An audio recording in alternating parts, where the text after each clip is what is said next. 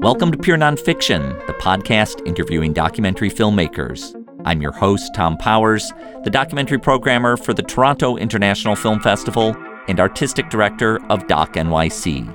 On today's episode, I talked to Morgan Spurlock. He burst upon the scene in 2004 with his film Supersize Me, in which he ate nothing but McDonald's for a month. After that film, he formed the company Warrior Poets with producer Jeremy Chilnick.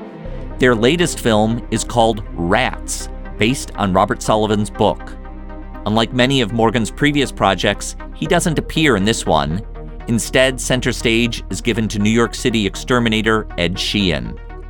The film also travels to other locales, including Cambodia, to follow the economy of rat catching, and to Rajasthan, India, where rats are celebrated at a temple. Rats was conceived to fit the genre of horror as much as documentary. The film plays on the Discovery Channel starting October 22nd. Its world premiere took place in September at the Toronto International Film Festival in the Midnight Madness section. The next morning, I sat down with Morgan Spurlock and Jeremy Chilnick.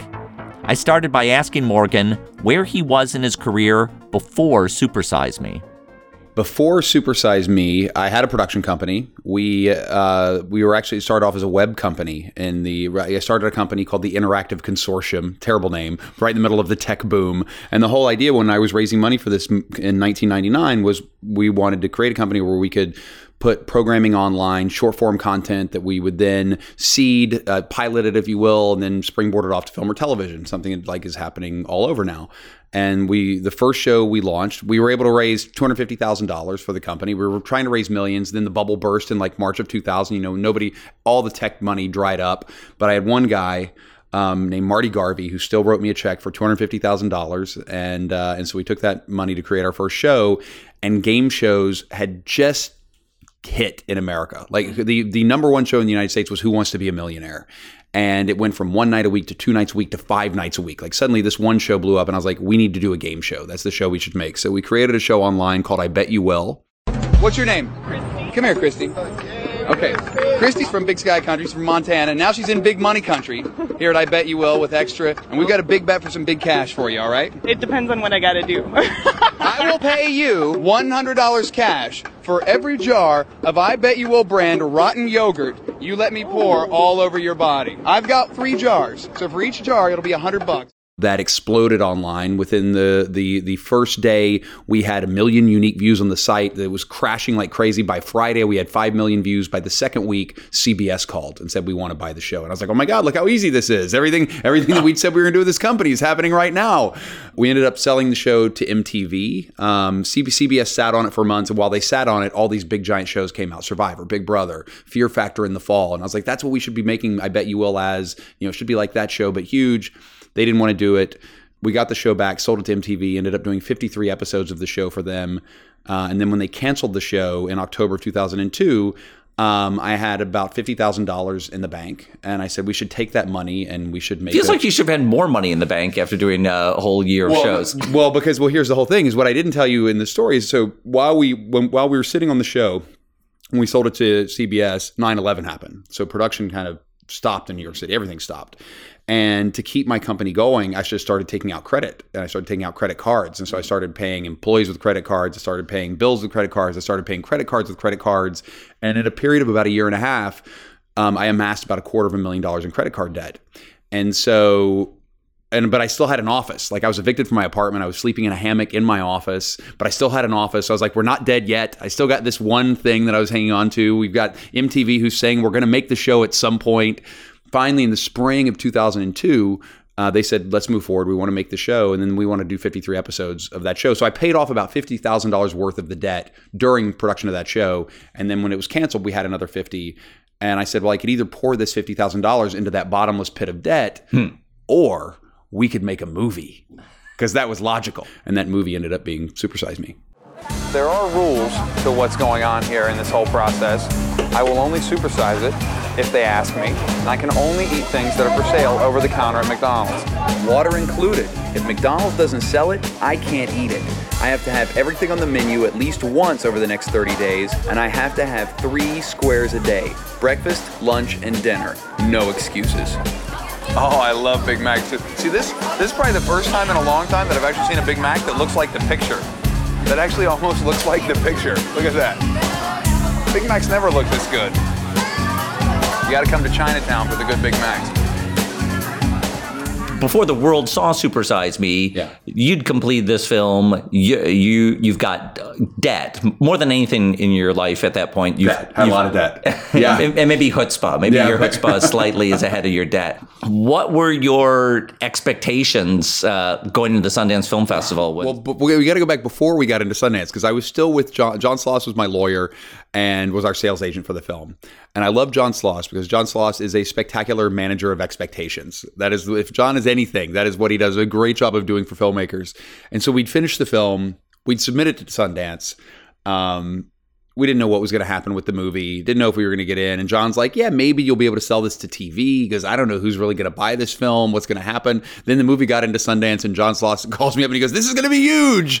This is going to be so great." So I didn't know, but when I tell you what happened when before we went to Sundance in the beginning of no, beginning of December, there was a a cartoon that somebody sent me from the Park Record, where the lunar lander the, or the Mars rover had just landed on Mars, and so there was a cartoon of a Mars rover and a Martian coming up to the Mars rover saying, "Hey, I'll show you some really cool Martian, you know, Martian rocks if you can get me tickets to Supersize Me." And that was a cartoon in the paper that somebody says, "I don't know if you saw this," and I was like, "That's amazing." I just got chills telling you that story because people were like, "The movie sold out so fast. Everybody's talking about it." So at that point, we we thought we had that we thought we were going to have a great experience, but we had no idea what was going to happen. Seems like pretty quickly uh, you went from being uh, a guy in debt that no one would recognize on the streets to being a, a public personality. Yeah. What was that shift like? Well, there was a, and I'll, I'll put it in the context of the Sundance Film Festival because there was a there was an amazing moment when uh, James Rocchi, the the journalist, the, the film reviewer, was at the festival.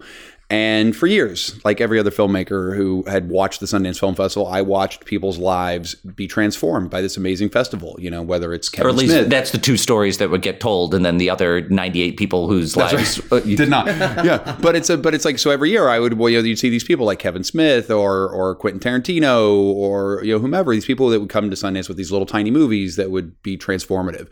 And so I'm at the I'm at the I'm at a party and James Rocchi comes up to me and he goes, "So how does it feel?" And I'm like, "What are you talking about?" He goes, "He goes, how does it feel to be the belle of the ball?" He goes, "He goes, uh, he goes, this is this is your Sundance." And at that moment, I was like, "Holy shit! Like I'm that guy." I'm Cinderella. I am the person whose life's never going to be the same after this festival. And it wasn't. It was incredible. And is that all positive? Is there any downside to that? No, I mean, it was, it was, I listen, I had, a, I have, a, I had a great group of people and, and great, great group of supportive group of friends and family. And I think that it could have been spectacularly overwhelming, um, but it wasn't. Um, uh, my wife was uh, incredibly uh, wonderful and like just keeping me grounded through that whole process. And I think just having having people around who were just just as excited about everything that was happening as I was was was wonderful.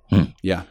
Uh, Oh, because that was the other thing. Those that was one thing I'll, I'll add to that is that part of what was so special about so the so the whole time we were making the movie, nobody was getting paid. And so we had about 25, 26 people who were working at my company and who were working on this movie at the time who weren't getting paid because we didn't have any money. And we made this Supersize Me for 65 grand. So the minute we got into Sundance, like I cashed in an annuity that my grandmother had that she had been saving money for me. It was like $50,000 so that one, I could finish the film. And then two, I took every single person who worked on the movie to Sundance. I flew 27 people to Sundance for the movie. And I said, we all have to experience this together. And we all went, we rented a house. It was, it was special in, in every sense of the word. I think there's a perception after that that Supersize Me is a big success. That you know you read figures of how much it made at the box office, and Yeah. was that transformative, or was that a lot of money going into other people's pockets? a lot of money going into other people's pockets. Um, I mean, it made money. We paid off all my debt. Everybody who worked at my company, because because people hadn't gotten paid in so long, we paid people. I paid everybody in my company like three, between three and four years of back salary. So everybody, the company was making anywhere between 150 and 400 thousand dollars, depending on who they were. So. I mean, I could have made a lot more money personally, but I felt it was much more important for me to do right to all the people who'd been there for so long and that and we started a new company with Jeremy, my partner who's sitting here with me. We started Warrior Poets. I didn't go buy a boat. I didn't go like get a get a big get a swank Ferrari or anything like that. Which uh, you know maybe in hindsight I should have, but I, but I didn't. And um, but it was it was one of those where I think we we put the money that we made from that in a good place. And it's one of those money is one of those movies that still makes money. Like we still get checks for that movie, which is remarkable. So, can we just insert a disclaimer f- right now for any filmmaker listening to this to not try that at home? Do not try that. Well, there's been plenty of people who've done, done movies like that in the past. So uh, I'm sorry for for, yeah, for encouraging this. yeah. So, Jeremy, tell me when you entered the picture, what was your ambitions to to, to do out of that success? Well, I started working working at the tail end of Super Size Me, like fall 2004. Fall 2004. I mean, the amazing thing I think also about when I look back about Supersize Me and Morgan, celebrity kind of grew slowly. Like because as, as as big as a success as supersize me was in the theaters it's still you know it really proliferated once it's on dvd and once it's on uh, home video. So success like as much as it was immediate also kind of had this gradual longer tail which now like everything is kind of like a movie is a success immediately or a movie is not a success you know? There's no it's it feels like it's it's much more binary now than when you know things could really gradually you know get some legs underneath them. But my personal ambition was you know it sounds cliched but i really wanted to tell stories. And it was the Bush years, and you know, I don't know if I would have been as attracted to nonfiction and to documentaries as a whole if that wasn't going on. But it felt like at the time, documentaries were kind of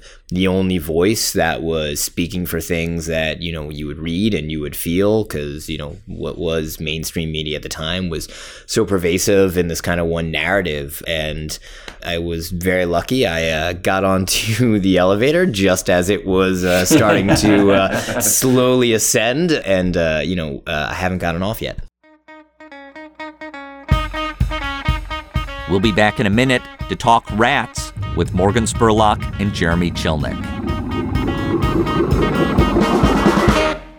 Remember to mark your calendars for Doc NYC, America's largest documentary festival, taking place November 10th to 17th in New York City. The full lineup has been announced with over 250 films and events and over 300 special guests. For documentary professionals, check out Doc NYC Pro, eight days of panels, masterclasses, and happy hours. Speakers include Citizenfour director Laura Poitras and Black Panthers director Stanley Nelson. To learn more about getting a pass or tickets, go to docnyc.net. Now let's return to Morgan Spurlock and Jeremy Chilnick.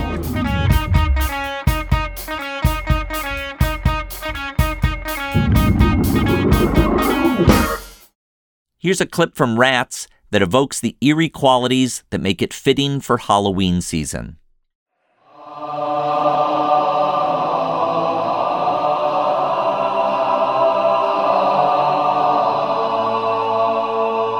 we will try and solve the rat problem. Or at least knock it down. I'm not trying to justify going out with the dogs and doing it, but where do you stop? Go, go, go, go, go, it's gonna run, it's gonna run. Do you stop a spider getting a fly and kill all spiders? It's the same thing. And, and what drew you to horror as a genre? As like trying to make a horror documentary, which there's not that many examples. In fact, I can't really think of one. Yeah. Well, I can think of one. it premiered last night at midnight, and it was uh, no, the, the the the idea behind it. I mean, it's ever since I was a kid, I loved horror films. Like when I was ten years old, I went to see Scanners in the movie theater, and when Michael Ironside made that guy's head explode, it changed my life forever because that was the moment that made me want to make movies. Like that, just that one cinematic moment, I was like, oh my god, that's incredible. Um, I got to meet Cronenberg yesterday and gush all over him when, and tell him, you know, how transformative that was for me. And he goes, I hope in a good way. And I was like, no, it was. It was very good. But it's I've just I've always loved horror films. I love the way they make you feel. I love how uncomfortable they make you. Uh, they make you squirm and a little and a little just uh, you know edgy on the edge of your seat. And I said, if we can make a doc that plays into that in that space, plays into that negative space of tension and of, of fear, of, of kind of uh, I think excitement, then then we'd be doing something really cool. And I, I think we pulled it off. What came first? Was it the idea that you wanted to make a horror film, or Rats as a concept brought to you? Or Well, we wanted. I, we've talked about making a horror film for a long time, and and just what would that be, and you know, and because I've been going down the path of making a narrative feature a couple different times, and I was like, do I want a horror film to be the first narrative feature I make, or do we want to do something else? And it, I didn't really want it to be because my fear was that suddenly I'm the guy who makes horror films, and that's I didn't want to kind of just be painted into that corner. So then when Josh Braun, our friend Josh Braun, who optioned the book Rats with uh, with his brother Dan, David Koh, and Stanley Buchthal, he said, "What do you think about making this?" And I read it and I was like, "That's what we should do. Let's make this into a horror movie." Um, but shoot it like a doc, but also shoot it like a horror film so, and score it like a horror film and make it dark and weird like a horror film. And it's it's awesome. So the obvious immediate challenge to Rats is there's there's not a story there. There's not a beginning, middle, and end. So yeah. what was your approach to? You know, there's there's great source material in the book, but at the end of the day, the book is, it's much more historical. It's much more historical, yeah. and you know, it's kind of a, a bit opposed to what you know our overall vision was. But I think we started started with, um, you know, Morgan had a great, uh, you know, in our first meeting is like, you know, who are our characters? Who's our Quint? You know, who's our, who's, you know, who's our uh, Richard Dreyfuss character from Jaws? um, and we kind of, you know, just really like brainstormed out like, in the perfect world, and we do this with most of our movies, what would it be like in the perfect world? And then you start shooting, and it totally changes. Um, but we started rooting in good characters, and then the next thing was, well, how do we get all around the world? Because to keep it in New York, the film starts feeling very insular, and ultimately, it doesn't have a lot of places to go. Because mm-hmm. the end result is there are a lot of rats in New York City, you know, and, and yeah. you don't have much to go past there. But we started with who's one or two or three characters we can ground this in to at least get us started and then you start researching what are the most up stories about rats, you know, around the world, and then and you, luckily there's a lot, and luckily there's a lot, you know, and then you see which ones can kind of fit into this vision that you know Morgan has in terms of you know what makes it horror and you know what's going to be scary about it. Um, so we had a great, great um, you know main character in this amazing, amazing uh, rat exterminator, uh, Ed Sheehan, who uh, you know you you couldn't write a better what do you want like the New York exterminator to be who's seen it like all for 40 like. years and sound it all and smoke cigars all the time and we have him smoking cigars in the interview rats are very intelligent more intelligent than i think we give them credit for however you kill them you kill them but for every action on our part there's a reaction on their part they're observant. They know the area. They're always alert about what's going on. Listen, they're scary. But I gotta respect them. You know, after almost 50 years, they jump out. I'm jumping back. Now, did Ed Sheehan present himself early on, or did you do a casting call for several different exterminators? We started looking. We started put. We kind of put the we put the call out to it. We were we were chasing exterminators around New York City, just saying we're looking for somebody who's kind of the quintessential New York exterminator, the guy who's been doing this for decades. And everybody's like, "Oh, you got to call Ed Sheehan. Like if you if you're looking for that, you got to call Ed." Like so many people were pointing us towards him, and so then we called Ed, and that's like, "What do you want from me?" I was like, "We want to make a movie." He goes, "What what for? What what's this? What's this about?" Like it's, it's like we had to convince him to do it. But then once we got in, kind of of his good graces, he's phenomenal because he is. He's Quint. We, he's, he's the guy on the boat who's like, you know, 500 men jumped in the water that day. It's like he's like he's got this great gruff voice. He's a, he's a natural storyteller, and he becomes our crypt keeper essentially over the course of the film. Like he's the guy who helps take us in and out of stories through his his dark stories and kind of his look at the the world and uh, of rats in a very specific way. It's great. So you do go to many different places uh, in the world uh, to film different crazy rat stories. I mean, in my mind, I imagine that you probably have a team of researchers who will scope out, you know, here's a story in India, here's a story in Cambodia, prepare you, and then set you on a plane to uh, to go do it. And I imagine when you're arriving these places, you you've got a limited amount of time to get that story. Can you walk me through like what your planning is? Like, you know, how do you drop down in a place you've never been before yeah. and get what you need? Yeah. I mean, well, usually we do start, as you said, with our, with our team of, of producers on the film. So there's uh, myself, Jeremy, Susan Hill- Suzanne Hillinger, who's another producer on the film, and then our APs, who they're basically doing exactly the research that like what are the greatest rat stories we can find. We whittle that down, then we start reaching out to the people, seeing if there's a there there, skyping with them, talking to them on the phone, whittle it down even more. Maybe have them, you know, get a fixer on the ground who goes out and just does some shooting to show us what the characters look like because it's a big, it's a big it's a big burden to spend money to go on a fishing expedition if you don't know you're going to get there and actually get something. So having somebody in, in advance just do a little shooting with like their phone or even another camera just so we can see it and so we can like that's cinematic, that's great. Uh, the, those are good characters. So that then when we get there, we've already kind of we've ticked off nine out of ten boxes of what we know we want to accomplish. You know, you never get everything because you, well, especially with documentaries, you never know what you're going to get until you get there. But a lot of it is is done very much in advance and with like really reliable people on the ground. I mean, we were really lucky. We had some great fixers all over the world that kind of came in and, and helped us see this through. What the complexities of this film were in particular is because we've made the commitment that it needs to be a horror film that takes a whole nother level of planning. So even, you know, we're shooting with big camera systems, um, you know, on the ground in most places, and you want to set up, you know, you want to have good setup. And Morgan and I were talking about this earlier today. Like a lot of what makes horror films horror films, and is the tension, and it's what you're not seeing, and what are you preparing to see. And so that was a whole different kind of level of complexities, you know. And then in addition, you still have to wait for the rats to either come out or not come out, That's for the right. rat catchers to either catch the rats or not catch the rats. Um, but it's you know, I think those challenges are what makes doing a movie like this so exciting. So what what what is what kind of rat wrangling took place in this film? There's there's there's some rat wrangling where we did some real intimate shots with rats, um, like in apartments and kind of underground.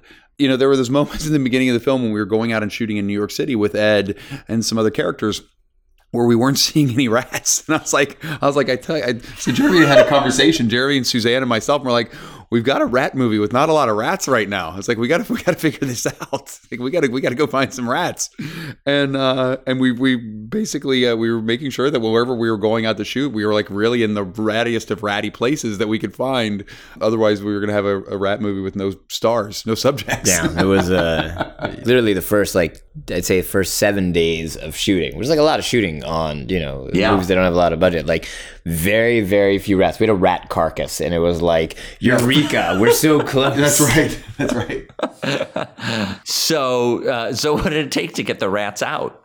Well, it took us just being smart about where we were going location wise. That was one. Um, certain times when we were shooting was the other because we were shooting at times that weren't prime rat times. Prime rat times are early in the morning or like dusk in the evening because that's when they're usually coming out for food. And so we just we made sure that now we started having our blocks when we were going to our ratty parts of town and our ratty areas that were in like kind of prime prime rat hunting time you use a lot of visual tricks to to capture these rats. You have images of rats running through pipes. Uh, can you talk about some of the the gear that you were using? Uh, can we geek out for a moment on yeah. your film gear? Uh, yeah, sure. So um, the film was shot about ninety percent of it shot on Alexa Mini with uh, really beautiful old primes.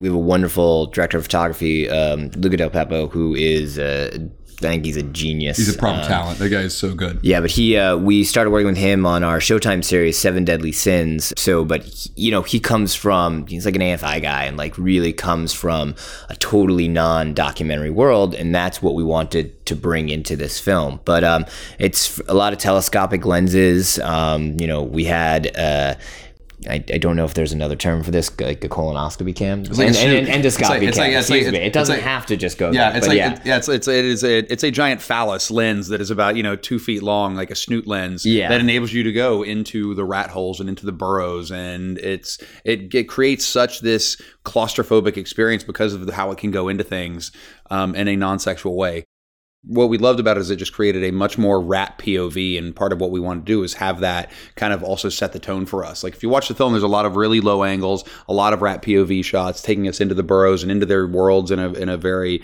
I think, dark way. Um, and then when we, when we went in, the way that some of those were were shot was enabled us to have just enough light to where you could see, but not enough to where you could see everything, which I think it's as we talked about earlier, the thing that you love about horror films is what you don't see most of the time that makes things even scarier. Now, did you have to make a decision at some point whether you're making rats as your villain or whether you're going to try to evoke some sympathy for rats? This is a conversation that we had as, as we continue to put the movie together. We were like, we need something sympathetic. Like we need something in there that isn't all just about how terrible rats are because first off I'll be I'll, I will say rats are terrible. Like they carry a lot of disease. They they have the ability to infect and, and hurt a lot of people. I mean it's they they are uh, essentially what are they're almost like parasites within our society. They live more off of us than we need them. But uh, so we said, but there there are things like we have a lot of scientists in the film who do a lot of research that talk about the benefits of, of rats and what they show us about society at large.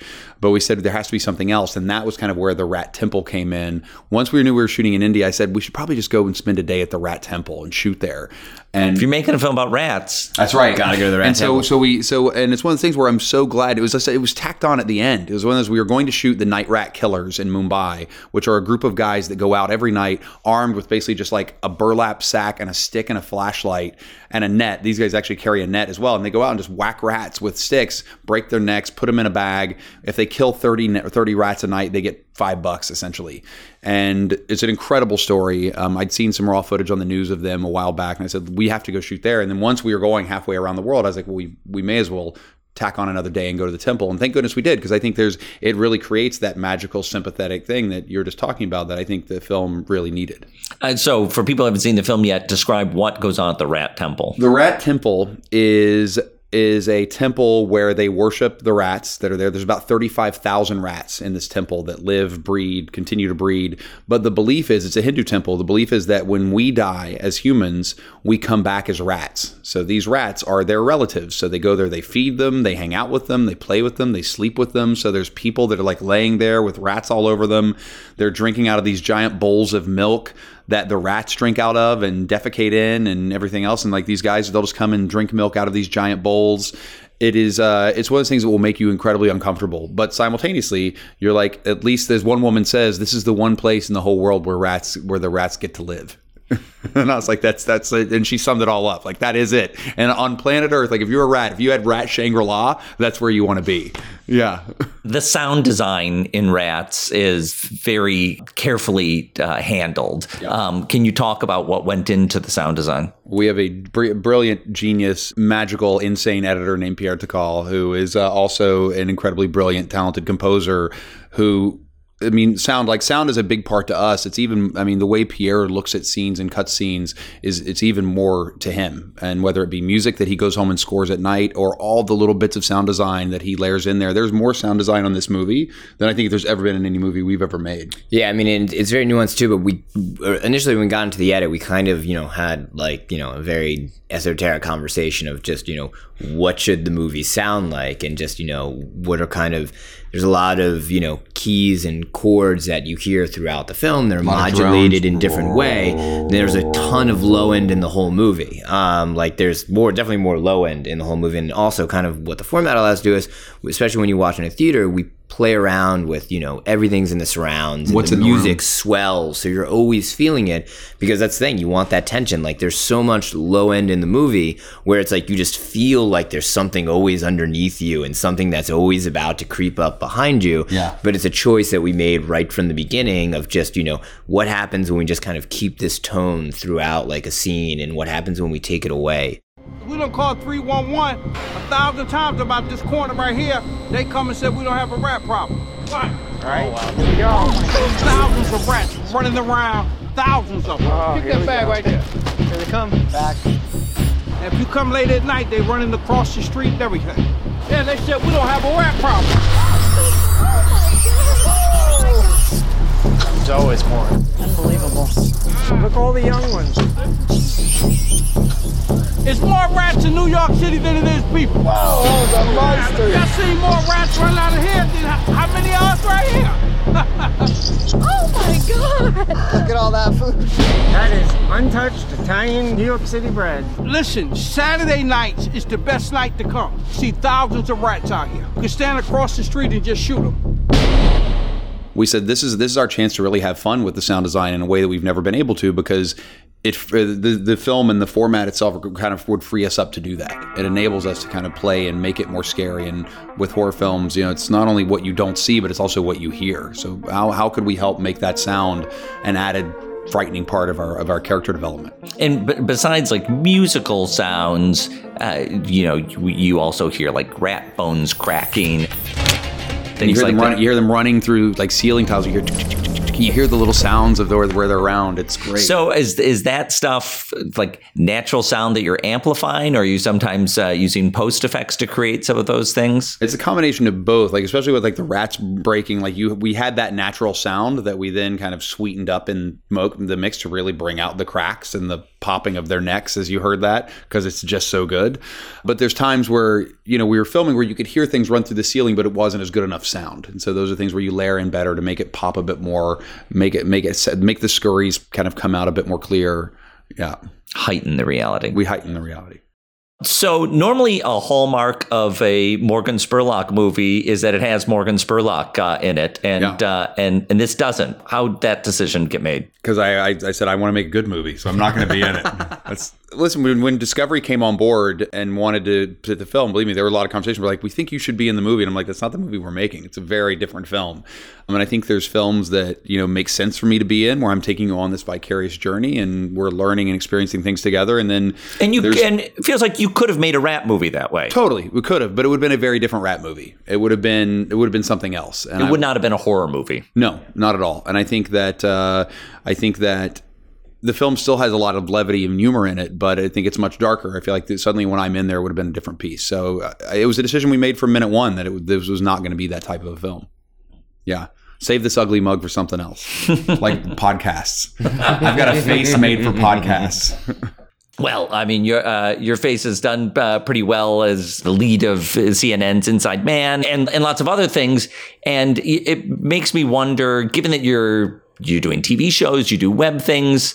When you come back to do a feature length documentary film that I'm not in. that, that you're not in, even what is it about that format that attracts you? The, the feature films. Yeah. I will just uh, Jeremy touched on it earlier. I think movies are forever. Movies movies transcend borders. Movies are are a global experience, and they're one of those things that um, I came into this business and really kind of got the, the launch of my career as a, as a filmmaker, and it's one of the things that I want to do forever. I, I think that we're in a good place. We're in a very fortunate place where we can make TV and we can make shorts and we can make branded content, but we can also still get to make movies. Besides Rats, Morgan and Jeremy's company helped produce another film coming out this fall. Eagle Huntress, directed by Otto Bell, profiles a 13 year old girl in western Mongolia named Aisholpan who trains wild eagles. That role is normally held by men in her culture. The film has stunning cinematography and narration by Daisy Ridley. Meet Aisholpan. She's 13 years old. She's strong. She's brave. And she's a total natural. But when the competition ends, the real test begins. I asked Morgan and Jeremy how they got involved with the project. about uh, about 18 months ago, about, about a year and a half before Sundance where it premiered this past January, Otto Bell came to my office. He was connected to me through a mutual friend of ours, Doug Scott, who's at that time the president of Ogilvy Entertainment. Otto was working for Ogilvy Entertainment um, as an ad as a producer. You know, he's a one of the heads of creative there, but he'd been shooting this thing on the side, um, spending his own money. He'd kind of gotten as far as he could, and had he had about 10 minutes of raw footage that he was just had had put together into like a little teaser. And so Doug said, "Would you be interested in seeing him, talking to him?" I'm like, "Of course, you know, have him come down." So he came to the office. He showed me this 10 minutes of footage. I was blown away. I showed it to Jeremy, and I was like, "We have to make this movie." I was like, "We're in." And so we basically came on at that point. Uh, I said, "We'll help you raise the money. We'll get the crew." Um, we did all the post production at our place in New York City, um, and we basically helped him make the movie and actually understand what it takes to kind of finish the film and and and I think that uh, sometimes you need that shepherd to help you through and you know and I was glad we got to be there to, with that film it's a special movie But also, we also love about it, not in a dissimilar way to Rats. It's a very, you know, we talk about this all the time. Like documentaries I think unfairly get lumped into one category. They're documentaries first, and you know how, And that's all they are. It's, And it's that's all doc. they are. And every doc, and whether it's a Eagle Huntress or it's Rats, they're all documentaries. Or a concert film, or, you know. yeah. you know, and it's it's very frustrating for us, I think, just because regular narrative films get all the nuance they want. You know, You can be a romance, you can be It's a thriller. It's exactly right. So, um, you know, and I think what we ultimately what attracts us, you know, about keeping keeping with docs and trailers, how do you push those formats so that they that it's what those are first and what more is that? like Eagle Huntress is a fairy tale. It's a fairy tale before it's anything else, and it just so happens to be true. You know, Rats we look at, it's a horror movie, and it just so happens to be true. So anytime we see films that come to us, um, you know, that are like that, you know, it's it's it's really exciting to work on projects like that. You know, the, I think the more that we get to tell stories like that, help filmmakers get movies like that made, get more out into the universe. I think the the better it is. I mean, I feel like I, I feel like I was really blessed after Supersize Me with not only the chance to make movies but also to help other filmmakers. I want to thank Morgan Spurlock and Jeremy Chilnick for speaking with me. You can watch their film Rats on the Discovery Channel. Before we go, I want to draw attention to an unfolding story in North Dakota where several people have been arrested for documenting protests of oil pipelines. Two prominent arrests were the actress Shailene Woodley, who was filming for Facebook Live, and journalist Amy Goodman, reporting for Democracy Now! Another documentary filmmaker arrested was Deia Schlosberg, a producer for Josh Fox, best known for Gasland. Deia produced his new film called How to Let Go of the World and Love All the Things Climate Can't Change. Josh Fox has posted video updates on his Facebook page about Deia's case. Here's a clip from one. She was filming. She was not participating in. She was filming. Now, a lot of you understand that the Dakota Access Pipeline is being protested in Standing Rock. This was another action shutting down uh, pipelines that were along the United States-Canada border. Activists went to the emergency shutoff valves of tar sands pipelines and said this tar sands oil cannot come from Canada into the United States. These are emergency shutoff valves. It is a climate change emergency, and we are shutting these pipelines down. Deia, my good friend, uh, one of my best friends in the world, was filming the event, and she was arrested for being an accessory. She was not an accessory, she was the media. The media is allowed to report on actions that are happening. They nabbed her, they confiscated her camera, they took her footage. And it gets worse. She was escorted to the courthouse where she was charged with three felony charges that carry 45 years maximum sentence combined. Whatever you think about uh, the protests, um, journalists doing their job should not be arrested in the United States of America. Journalists doing their job should not have their footage confiscated as uh, as they would be in a dictatorial regime. This case is chilling to say the least for documentary filmmakers. For more updates, watch the Facebook page of Josh Fox. Pure Nonfiction is distributed by the TIFF Podcast Network.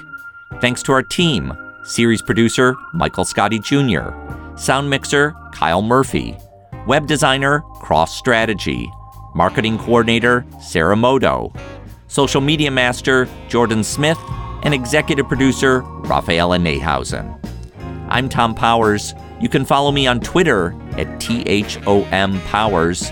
If you're in New York City this fall, you'll find me on Tuesday nights at IFC Center for Stranger Than Fiction, presenting a retrospective of documentaries by Jonathan Demme running through November 1st. If you like what you've heard, please subscribe on iTunes. We'll be back next Thursday. Until then, you can read our show notes, learn about live events, and sign up for our newsletter at purenonfiction.net.